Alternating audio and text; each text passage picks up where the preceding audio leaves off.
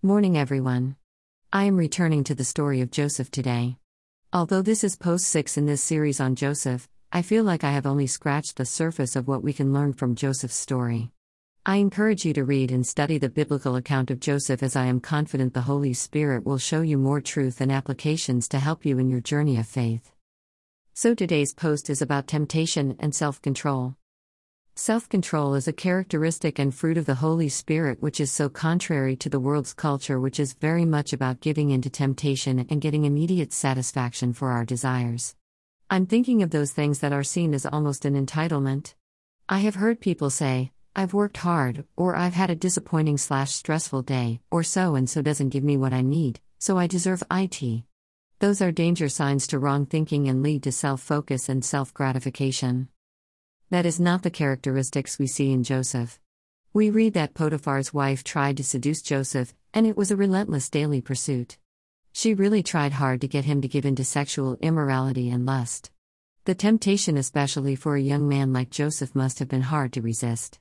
It wasn't just the sexual temptation either. Joseph had been betrayed, abandoned, and was all alone in a foreign country. His desire for a relationship and emotional comfort must have been great. The enemy of our soul knows our weak areas and will try to exploit them. There can be many doorways for temptation to lead us astray and away from God's truth and His plan.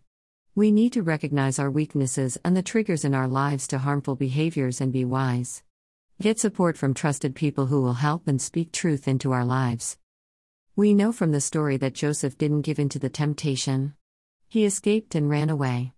That's a wise example for us to follow. Get ourselves out of there. If we struggle with certain weaknesses, then don't stay or associate in the wrong places or with the wrong company. Bad company corrupts good morals. The Bible says that with every temptation, God will provide a way of escape. That is godly wisdom that needs to be applied in our lives. Don't put yourself in potentially compromising situations. Don't fall for the lies of the enemy to test yourself by putting yourself in such situations. Let us be led by the Spirit of God, otherwise, pride can lead to a fall.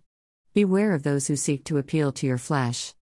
Therefore, let him who thinks he stands take heed lest he fall.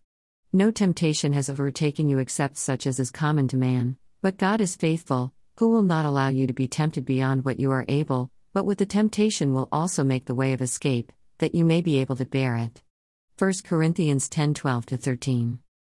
There are times when we do have to face temptation squarely in the face, and it is Jesus and the power of the Holy Spirit working in us which helps us to overcome and break those temptations.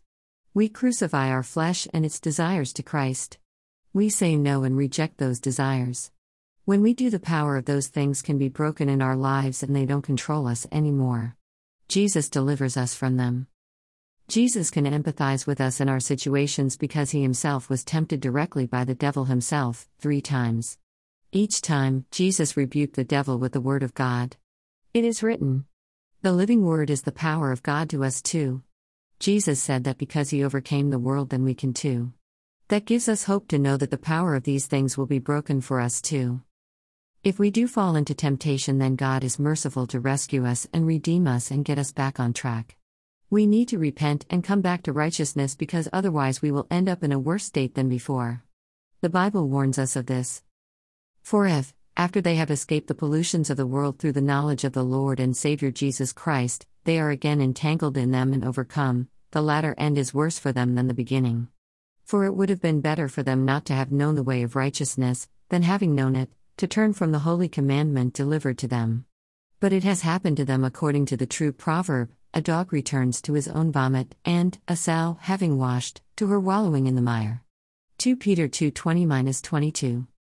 Let us encourage ourselves and meditate on these words today from the Apostle Paul, which are biblical truths for us to apply. Walk in the Spirit, and you shall not fulfill the lust of the flesh.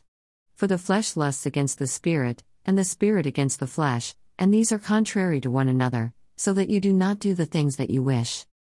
But if you are led by the Spirit, you are not under the law. Now the works of the flesh are evident, which are adultery, fornication, uncleanness, lewdness, idolatry, sorcery, hatred, contentions, jealousies, outbursts of wrath, selfish ambitions, dissensions, heresies, envy, murders, drunkenness, revelries, and the like, of which I tell you beforehand, just as I also told you in time past, that those who practice such things will not inherit the kingdom of God. But the fruit of the Spirit is love, joy, peace, long suffering, kindness, goodness, faithfulness, gentleness, self control. Against such there is no law.